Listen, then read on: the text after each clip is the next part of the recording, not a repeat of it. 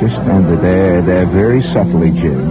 I'm are blowing bubbles, pretty bubbles in the air.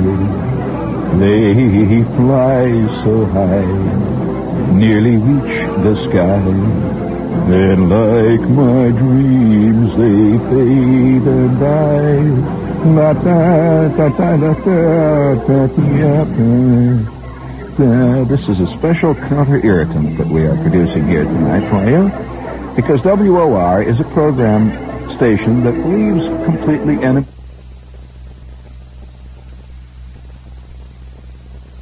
It realizes that one of the best types of remedy available in the neo-medical world today is what is called the counter irritant. And so, certain liniments are counter pains, which bring blood rushing to the head, make the old eyeballs pop. This program is specially designed to be a counter irritant to the usual irritants in your life, which are sort of made out of lanolin and B7 make you silky and easy to manage. But uh, we're here tonight to deliberately bug you. And forever blowing bubbles, pretty bubbles in the... Now, of course, there will be millions of readers and listeners, types, will, will write in and say, Mr. Shepherd, please don't bite the claw that feeds you, my claw.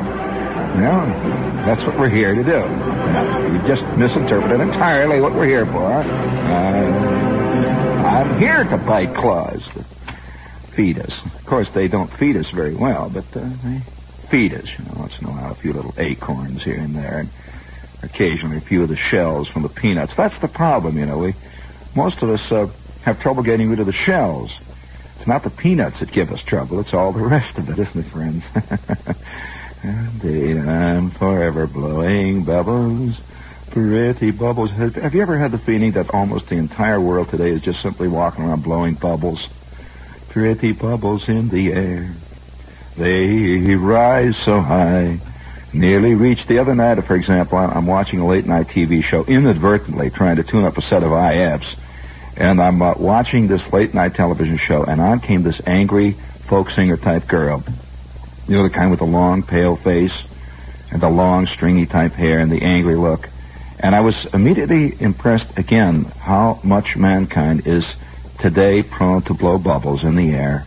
I'm forever blowing bubbles, pretty bubbles in the air. They rise so high. She she uh, she represented one of the the new type of thinking. You know, there's a new kind of simplistic thinking uh, that's sweeping the world. It's so so wonderful because it, it it does away with all complications. Uh, I, I I've felt that there there should be really a new philosophy uh, promulgated, actually a new word created, something like uh, simplism, just simplism, uh, to be simple. Just everything is cured, straightened out with a couple of quick, simple answers. You know, just get rid of it all. now, now you've seen simplism in many forms growing uh, in our time. It, uh, there are two kinds of simplists. There's the right-wing simplist, and there's the left-wing simplist, and both are equally simple. Uh, both have that little balloon above their shoulder blades, which suffices for that head. You know, the and, and both, by the way, prefer to emote rather than to think. Uh, thinking often is detrimental to simplism, right from the very beginning. They just feel. You know, remember the recent slogan in the recent election? You just know in your heart that he's right. You see, not the head. It's never referred to the head. It's just the heart. It's a kind of a emotion, you know. Bro, would you please bring us a little simplism music up, please? Uh, just bring, just uh, sneak it in there a little bit there. That's it. And so tonight we dedicate our program to all simplest of all stripes. Uh, the left-wing simplist who feels that all the troubles emanate from America. That America is the aggressive country in the world. And if America would stop being so rotten, all problems would be solved immediately. This, of course, we dedicated to all angry folk singers who feel that all anger emanates from America. All rotten stuff comes out of here. This is left-wing simplism. And that's what that little girl was talking about on the television show. Now, that gee, wouldn't it be wonderful to, to be able to define what's wrong with the world so easy? It's just America. Just America. We got to throw, get rid of all the stuff. She says, well, why we have wars? Well, America's obviously the most aggressive country in the world. Just throw all our bombs and stuff in the water, and that's the end of it. It's all over then. And everything will go on and on and on like a big, vast song. Would you bring me big, vast song music And oh, so that is the left-wing simplist. Now, the right-wing simplist feels that all evil emanates from Russia and communism. No matter what happens, has a bad leg. He says it's because they're putting something in the water. Uh, his kid flunks in school. It's because they got those rotten communist teachers. Everything is from that one source. Another kind of simplism.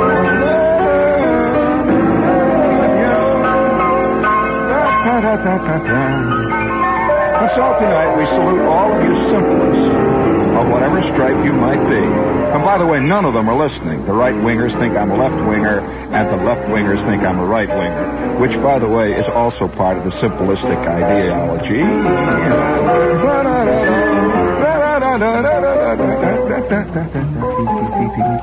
Doesn't that sort of caress you, make you soft and easy to manage? Come on, bring out a little more of that landlord, Jim.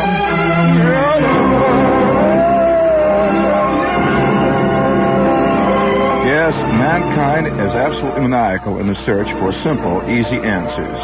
And oh, by the way, one one thing about all the simplest that I've noticed, they are almost stunningly self-righteous. The John Birchers on one side radiate goodness. Joan Baez on the other side not only radiates goodness, she created it.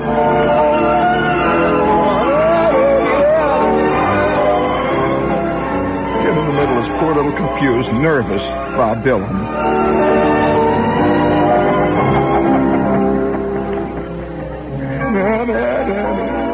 Now I can immediately hear thousands of them saying, "Oh, what a rotten cynic."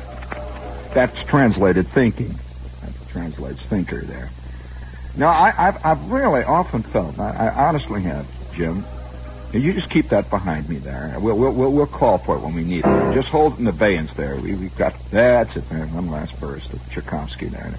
Squirt him in the ear. Ah, boy. I've often, uh, I've often felt uh, it would be nice, wouldn't it? Uh, you, you remember that old, old canard that nobody talks much about? Ignorance is bliss. It really is. It honestly, honest to John is I I, uh, I watched that camera uh, zoom in on this simple-minded folk singer whose heart is in the right place. We can't deny that, but whose head is somewhere out in left field. Uh, that simple-minded folk singer, the camera zoomed in on it, and there was the absolute perfect picture of bliss. Totally convinced she had discovered good at the age of 23 and knew exactly what all the problems, how they could be solved. Of course, she defined she she uh, like most of the of the that type of simplistic uh, thinker, they define evil as the society from which they have come. That's an interesting kind of simplism. There's two kinds really. One defines uh, evil as emanating from their own society, and all evil. That's it. All evil. Now, the other kind of simplism, or simplistic individual, defines his society as all perfect. And all evil comes from the other society. All evil comes from the other society, no matter what kind of evil it is. Any kind of evil. And so you have you have this the, these two great factions constantly going on, on and on, but they have one beautiful thing in common. Simple. They are the simplest. Now they can be right wing or left wing. But one thing they ain't, they never see grays in anything. Now, you, uh, the right wing or the left wing, either. They never see grays. Have you ever noticed? As simple as you'll find them. Oh, you find millions of them in the in the civil rights movement, uh, and and particularly some of the current playwrights. Very simplistic. There's good guys and bad guys. Simple as that. There's the evil and the good. No question about it.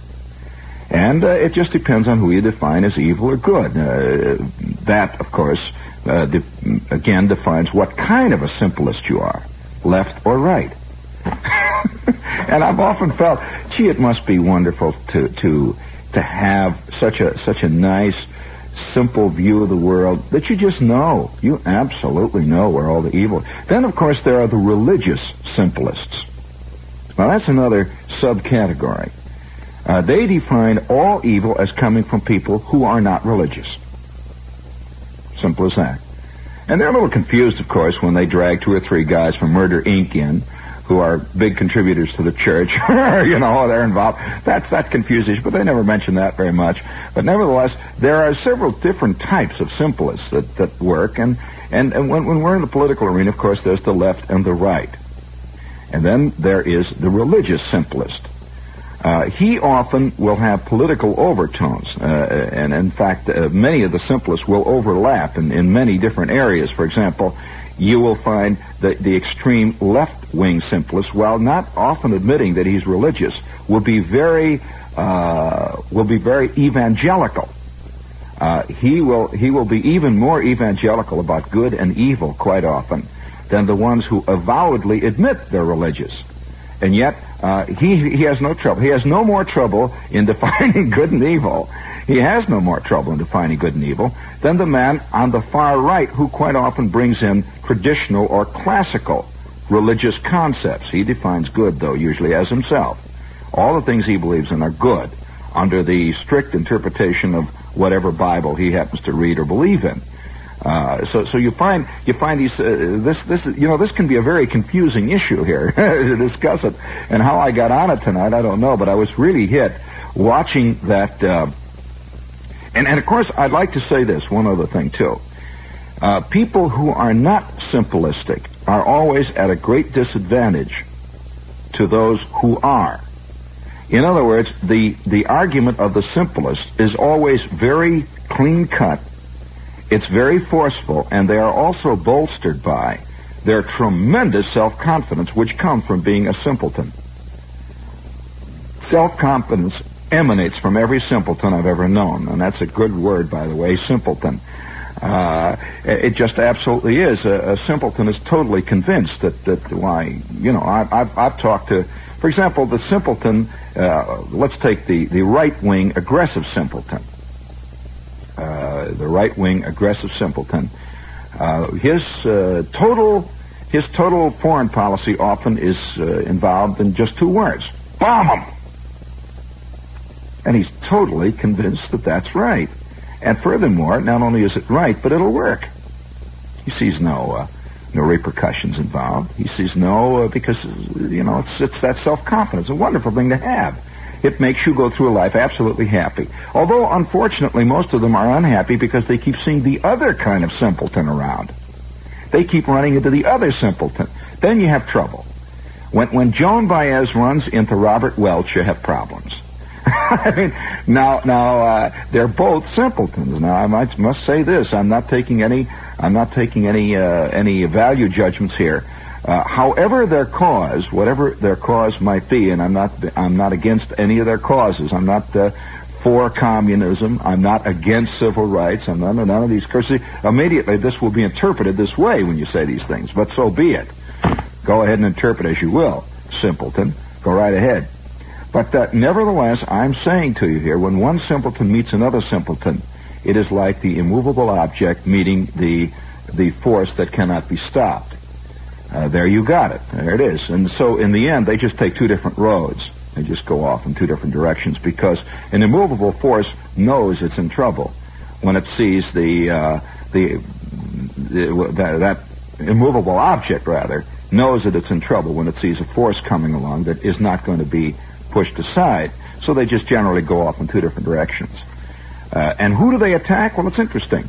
You'll find that both simpletons, both sides, the left and the right, and the religious simpleton, will attack the one, maybe in five, who sees that the world is a far more complicated place.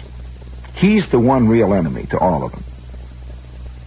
He's the one that, that everybody gets mad at. you know, you know, he, and he is the agreed enemy. Have you noticed that so many, uh, that, that so many of the playwrights, uh, so many of the playwrights today, I've even I've even heard them being uh, interviewed on the air. And the reason I mentioned playwrights is because they they today have in a way supplanted the novelist of a few years ago as being the great social movers or prime movers that I have noticed that many of them will define the enemy. They don't define the enemy as the far right, if the guy's a left winger. He defines it as the guy in the middle who doesn't believe either of them. That's the enemy. That's a bad scene. Uh, I have I have uh, noticed uh, what's going on in there. We got a party going in there. I, have noticed I've noticed though that, that that the simplism is catching. As our as our society grows obviously more complex, now it is quite obviously a much more complex world than it was a hundred years ago. No question about that. In every possible conceivable way. Uh, technically, we, we don't even have to argue. This is an old, uh, you know, an old point. Uh, philosophically, it is obviously very, very different than it was a hundred years ago because a hundred years ago, almost all people believed completely and thoroughly in one or another type of religion. They were all definitely agreed on that. That was the end of it. Now, they may have had different uh, local differences uh, of a political nature, but people in one world as the other. See, the Western world had very little relationship with the Eastern world a hundred years ago. Uh, there was there was very little intercourse between the two worlds. Now, the Western world was by and large a world that contained one certain set of religious precepts. Now, there were different variations within that, and the, these variations were were slight compared to the overall thing, which was a which was a what what you could call the Western world religion, uh, Judaism, Christianity. You can go right down and name them, but nevertheless, they were all based on a single solitary base. Now, a curious thing about that, as religion has begun to lose out in the modern world of technology, one thing and another, and the, the, the great intercourse between the Eastern world, you got confusion on both sides. A real confusion. Uh, speaking of, oh, that reminds me, this is WOR, AM and FM, New York. Speaking of, uh, do you have the money button in there ready for us? you know, wait a minute, hold it, hold a minute, Jim. Uh, you know, it, it's funny. Uh, what, what, what, what this results in, of course, this general confusion where people don't know whether they believe in religion or not. You know, many people who, who believe in a religion have to apologize for it. Uh, today, this was never, this was never, uh, this was a comparatively new thing, and, uh, and I'm not being pro or anti-religious here. I'm merely pointing out facts in our life today. That many, a, a minister today has to apologize for bringing in religion into his sermons from time to time. Uh, I've known several of my personal acquaintances uh, who, who do that. I mean, they're up there in the pulpit and say, "If excuse me, if I I, uh, I don't want to offend anyone, but I'd like to quote from this book here." And he's taking out the the Bible, and it's uh, cleverly disguised to look like a copy of uh, the New Republic or or maybe the Reporter magazine or something. And he says uh, it was said by a well-known writer, "Thou shalt not sin." Of course, nobody. so he, uh, he really does. He keeps it to himself. I know at least a half dozen ministers I know who are the greatest apologists for non-religion in the business today. Very effective. They've got the high collars and all that, and they're they're really, in a sense, the evangelists of a new kind of atheism, which is another stu- uh, another subject and a completely remove one from here. However, uh, the thing that that this results in is a pretty fascinating thing, I think. Uh, since most people today uh, don't have any base of any kind. Now, a base is a, is a, a base, uh, literally a foundation. Most people, I think almost all of us, me, you, all of us, uh, we're not fundamentalists. We certainly can't be in, in 1965. This is uh, another world. everything seems to be in a state of constant flux, and so we have sort of given the reins over in, in the in almost every department. We have given the reins of taste, morality, attitude over to those people who merely have passion about it. And so anybody who is loud enough today can get a following. Uh, anybody who has enough flash in the eye can convince a large number of people that he's right. Uh, you'll find you'll find that there are several types of people who do have a flash in the eye because they have certain personal problems which have caused them to become very forceful people. Forceful, they, they have a position to defend. Maybe it might be conscience. Who knows? There's large numbers of them in the civil rights thing. Uh, and of course, then you have the homosexual problem, uh, where m- millions and millions of them have literally taken over the fashion world. They, they've taken over the theater. They've taken over the, the uh, to a large extent, the novel. They've taken over advertising, primarily because they have they have something that bugs them enough to make them appear passionate. Uh, this is a this is a this is a very involved thing, and I know that lar- uh, many of you who are good, honest uh, people who just walk around the streets and who don't have much relationship with any of these fields, who are merely the victims of this, uh, are are confused when you go see a play and you wonder what it's about. Well, you you have to know the key to know what it's about. Uh, you, you're looking at, a, at an advertisement and you'll wonder why uh, why this girl, you know, why this strange ad, and there it is, it's right there. Uh, you have to know the key. Uh, you'll go and you'll go to this art gallery and you wonder what, what what's this little boy, this little kid stuff all over the walls. It's literally little children stuff. The underground movie bit, which is little kids playing in the basement. You wonder, well, why? Well, part of that world, of course, is, a, is an insensate desire to remain a little kid at all costs and to do little kid things all of your life. This is called camp. Uh, you know, many people don't understand what the word camp means. They think it's a new kind of fashion, or they think it's well, it has to do with camping.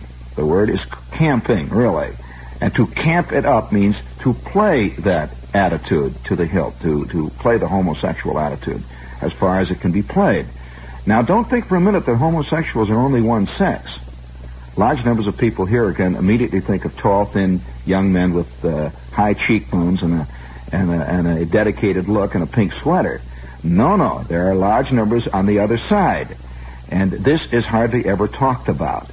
And uh, that too is part and parcel of this great new upsurge of one thing and another. So, so what happens to the guy who is not uh, a homosexual or the girl who is not? Uh, what happens to the one who is not involved literally in the civil rights issue, merely is there, you know, or is not a religious man, or is not a man dedicated to the right wing cause or the left wing cause, is just there, you know. Millions of people are, are not committed by uh, their sociological background or possibly even their psychological background. What do they do? Well, they generally wind up by being committed. They have to, all human beings do. They get committed to the specifics around them.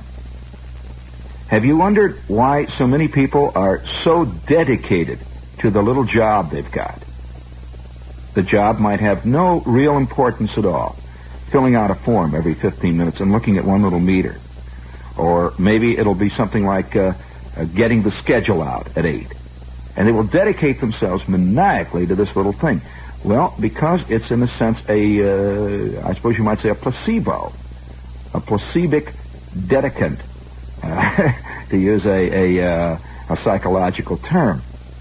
It's a fascinating thing to watch. I've seen people get dedicated to their lawn.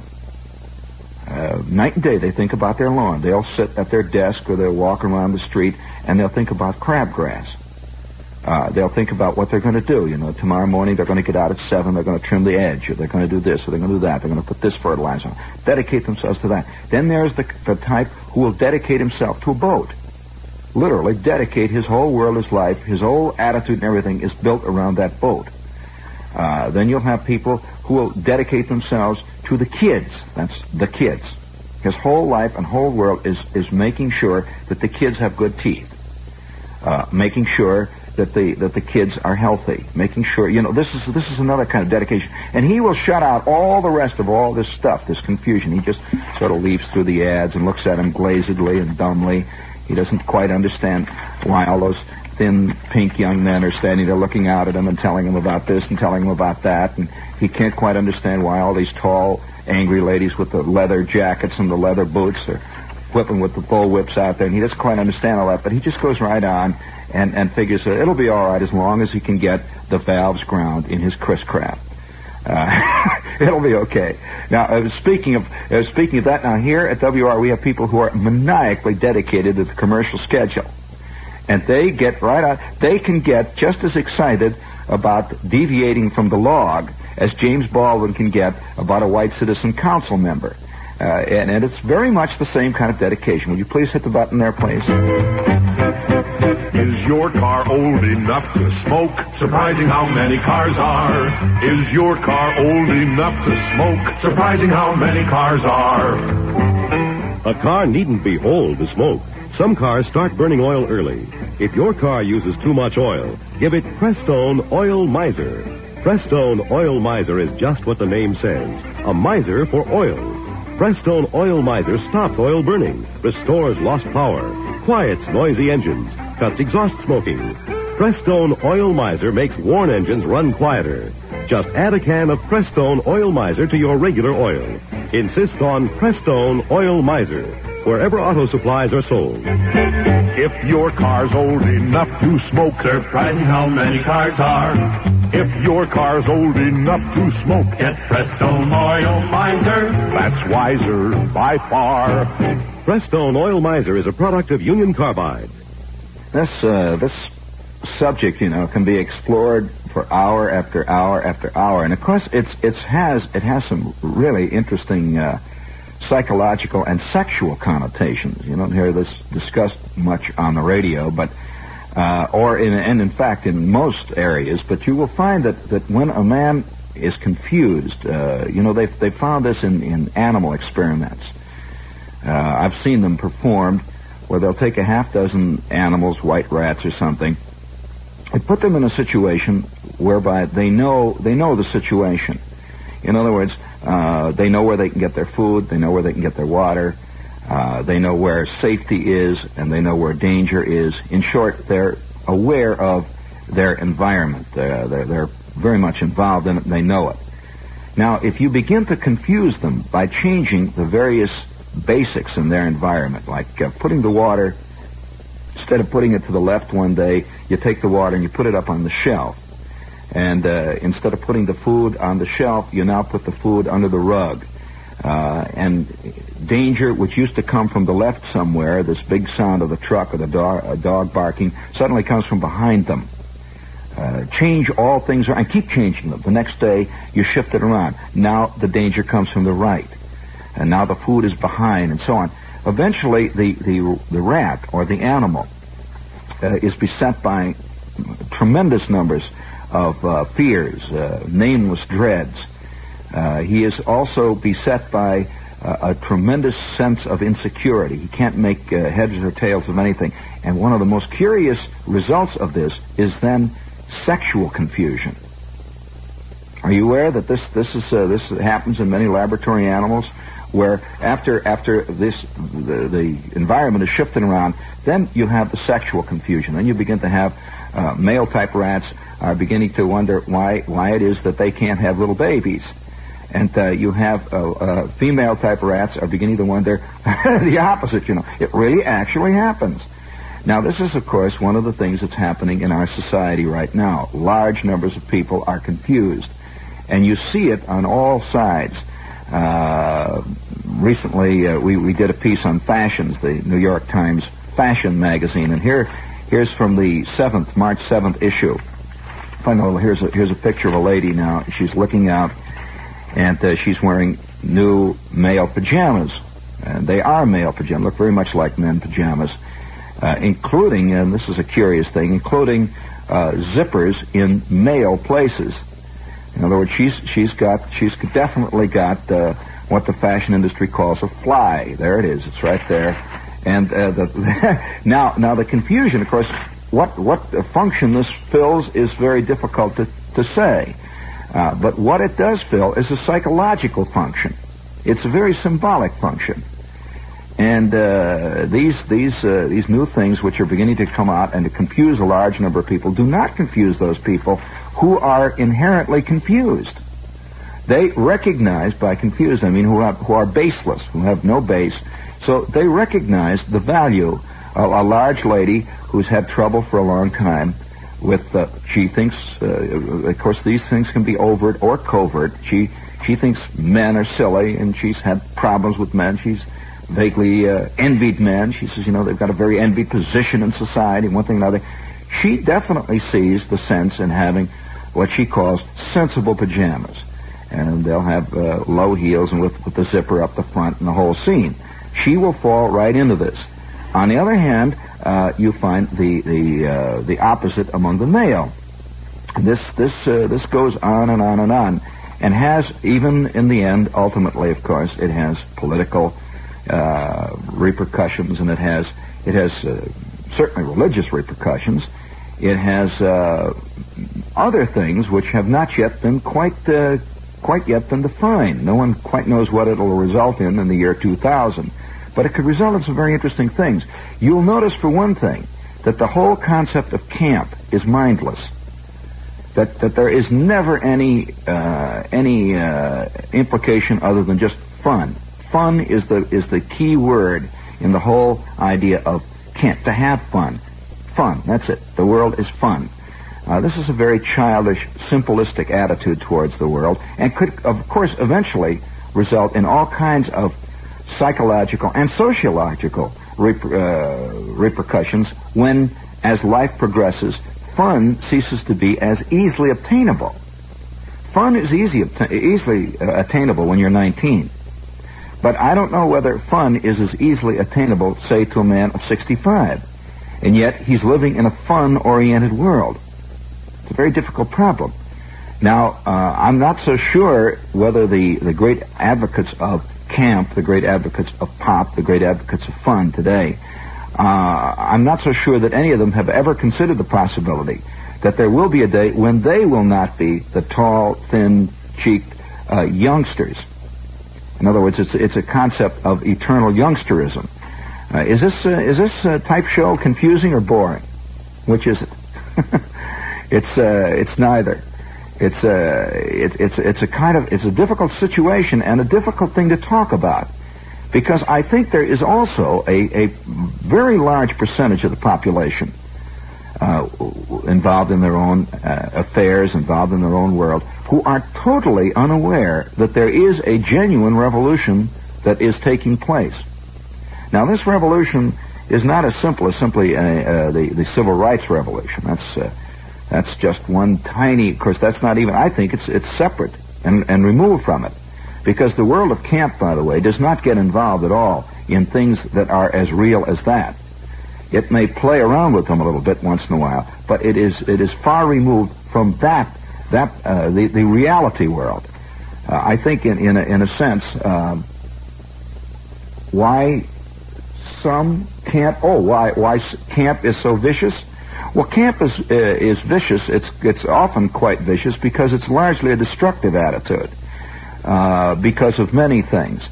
Uh, first of all, you've got to understand that these are grown-ups playing child, and that's not easy to do. Uh, not only is it not easy to do, it, it comes along along with it comes a, a profound sense of unreality. It's difficult for a 35 year old man to sit in a playpen and uh, chew on a Tootsie Roll and pretend that uh, everything is okay and this is the way it should be. Now, why do they get vicious? Because the outside world keeps impinging on them. In other words, the more reality impinges on a true believer in the camp philosophy, the more vicious he is apt to become. Because viciousness uh, in the in, in the end is the only kind of reaction he can have. Uh, how does he treat disease? What happens when, when he when he begins to develop wrinkles in certain places? What happens when when the, the girl can no longer uh, identify completely with the Beatles? Uh, what happens then? Then there's then there's that. Well, of course, the word the word is not really vi- it is vicious, but the word that is actually used in the camp world is, and it begins with a B, and it has to do with large female dogs. Uh, that's literally what happens in both sexes.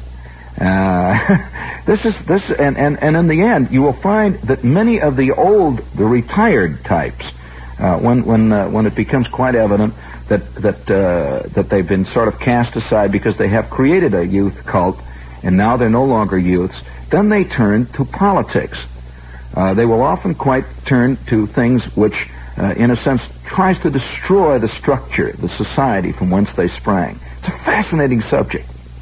That in uh, Hitler's Germany, for example, in the early 20s, large numbers of them were attracted to this movement because it seemed to be uh, revolutionary. It was destroying things to, to get rid of the old. You know, there is a current there is a current myth about that the destruction of anything is good.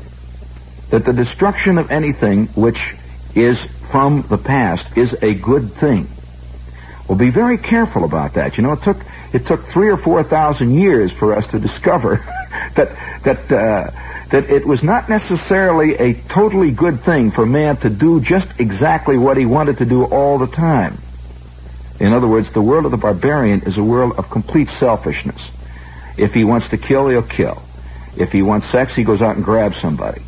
Uh, if he wants to eat, he goes out and kills somebody's cow. That's as, uh, as much as it. Uh, that's uh, about the morality. The morality of the barbarian is what is good for me is what is good. That's the barbaric attitude, the, the attitude of the barber, the attitude of, uh, and I'm not talking about guys who cut your hair, that's the attitude of the barbarian, excuse me. It's the attitude of the Genghis Khan and the, uh, the Attila the Hun. Uh, and so that, of course, is, is carried to the final ultimate stage, which we might possibly see in the 23rd and 24th century. Who knows? They may ride again. But uh, the the viciousness of the the uh, the mindless See, the, the, I think that the mindless are almost always vicious. I think that, that, that, that the lower down you go in the scale of creature, uh, the, the, le- the lesser the intelligent creature, the more you tend to have total viciousness. The only way that the animal knows how to defend itself from a complex world is to bite and snap. And so you will find that, that, a, uh, that a highly intelligent animal rarely is a biter. Gorillas, for example, do not bite and snap at their horizon. They do not do this. On the other hand, you will find that the uh, that the hooded cobra will.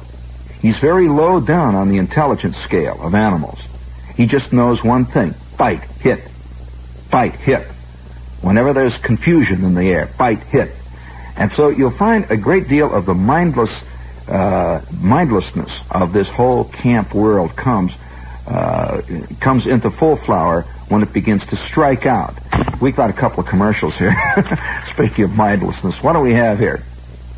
Oh, oh, oh, I feel uh, Peugeot. Now listen, I want you to listen very carefully. Starting tomorrow morning at 9.30 at 2 East 46th Street, that's Manhattan Imported Cars, the Peugeot dealer there is going to give away to the first 25 guys who come in to enjoy a test ride in that fantastic Peugeot 404. He's going to give away 25 free pairs of tickets to the International Automobile Show, which opens next week at the Coliseum. It's a gas of a show. And believe me, uh, to, to, get two free tickets to this thing, just for riding around and testing the new Peugeot, you're out of your skull if you don't get down there early. Now that's Tuesday morning. They open at 9:30. They're open all day long. It's the Peugeot dealer at 2 East 46th Street, right in Midtown Manhattan, just off Fifth Avenue. In fact, you ought to do it during your lunch hour. Get down there. That's Manhattan Motors, imported cars, 2 East 46th Street, just off Fifth. Get down there fast, man. Uh, and we have also American Heritage here too. If you uh, don't know anything about American Heritage and you'd like to find out about it, I suggest you drop a uh, a letter with a dollar in it to American Heritage, Box 711, Great Neck, New York. And they'll send you a representative copy of the magazine, which is worth, by the way, three ninety five. It's a hardcover magazine, beautiful magazine about American history. Uh, the address again is Box 711, American Heritage, Great Neck, New York. Enclose a buck. Okay, how much time do we have anyway? Three minutes? I don't know what you meant. Now you said hold up three, and then you said two and a half. That's three minutes. All right, very good. and uh, uh, you know the the uh, this this subject uh, has not. Uh, very few people are uh, are saying much about the subject, and I hope that I didn't offend any of you tonight. I didn't mean to offend you, but it is a an interesting growing phenomenon of our time, and and and uh, again, I, I know I'll get 50 letters. It'll say, "Gee whiz, that was boring. Why didn't you tell us about when you were a kid?" Stick to that. That's what we want to hear about. Uh, and this is part of the little man's confusion with the world that he sees around him. He doesn't want to hear much about the fact that things are changing and that there's, there's great new forces beginning to arise in the world around him. He prefers to hear about when you were a kid. Uh, he prefers to hear about the time that you you uh, played hockey and uh, everybody stole the uh, everybody stole the candy and ran down the street and was chased by the principal, one thing or another. Uh, and this is quite understandable. I, I, I recognize that, and uh, there it is. But I personally, uh, being a man of the 20th century, walking around, uh, looking at the sky and the sand and the wind, and being part of it, and being alive and breathing, and and uh, I personally find the the time in which I live infinitely fascinating. And I'm talking about the time in which I live. I mean, like the, te- the today. Uh, so many people are really not much interested in today. And if if they if you do mention today, you better mention it in a comforting way. Either that. Now there are many uh, there are many ways to get comfort. Now if uh, if uh, many people want to have today mentioned only in light of the kind of cause they're involved in. Uh, I have many friends who are deeply involved in the civil rights fight, which is a great and worthy fight. But the only way they want you to talk about today is to talk about it in those terms. That's it. I I uh, I have known many people who are involved in the camp world, and the only way they want you to mention today or to discuss today is in the terms of what they call the sexual revolution. And of course, you better be for it. You better be for it. Uh, then there are other people who, when you uh, when you talk about today, the only way they want you to mention today is to talk about little trivialities like TV commercials. Uh, be funny about what the president said this time, or be funny about what uh, that uh, uh, that particular politician said about the taxes. Little trivial things. Uh, and so, you know, uh, I personally, though, when I walk around and look at the sky and the birds, and I'm a, you know, living uh, creature in this fantastic maze, just like all the rest of the mice, I find the maze itself intriguing. Uh, I find the very confusion that many of us live under, including myself, I find that fascinating. I find the fact that large numbers of ladies are trying to get uh, zippers in strange places in their pajamas. I find that fascinating. I find it also fascinating that large numbers of men are trying to get zippers taken away from strategic places on their clothing. I find that fascinating. And uh, I find the right wing simpleton intriguing. I find the left wing simpleton intriguing. In fact, uh, there, of course, a large number of people are going to say, yeah, Shepherd, but where do you stand? Alive, I'm here, walking around, watching. I stand as much as the rest.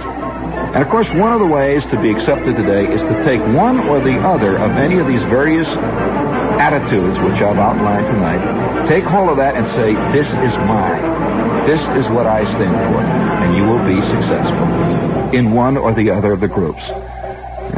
You walk around, you look, you see, you spit, and you try to keep your knees loose.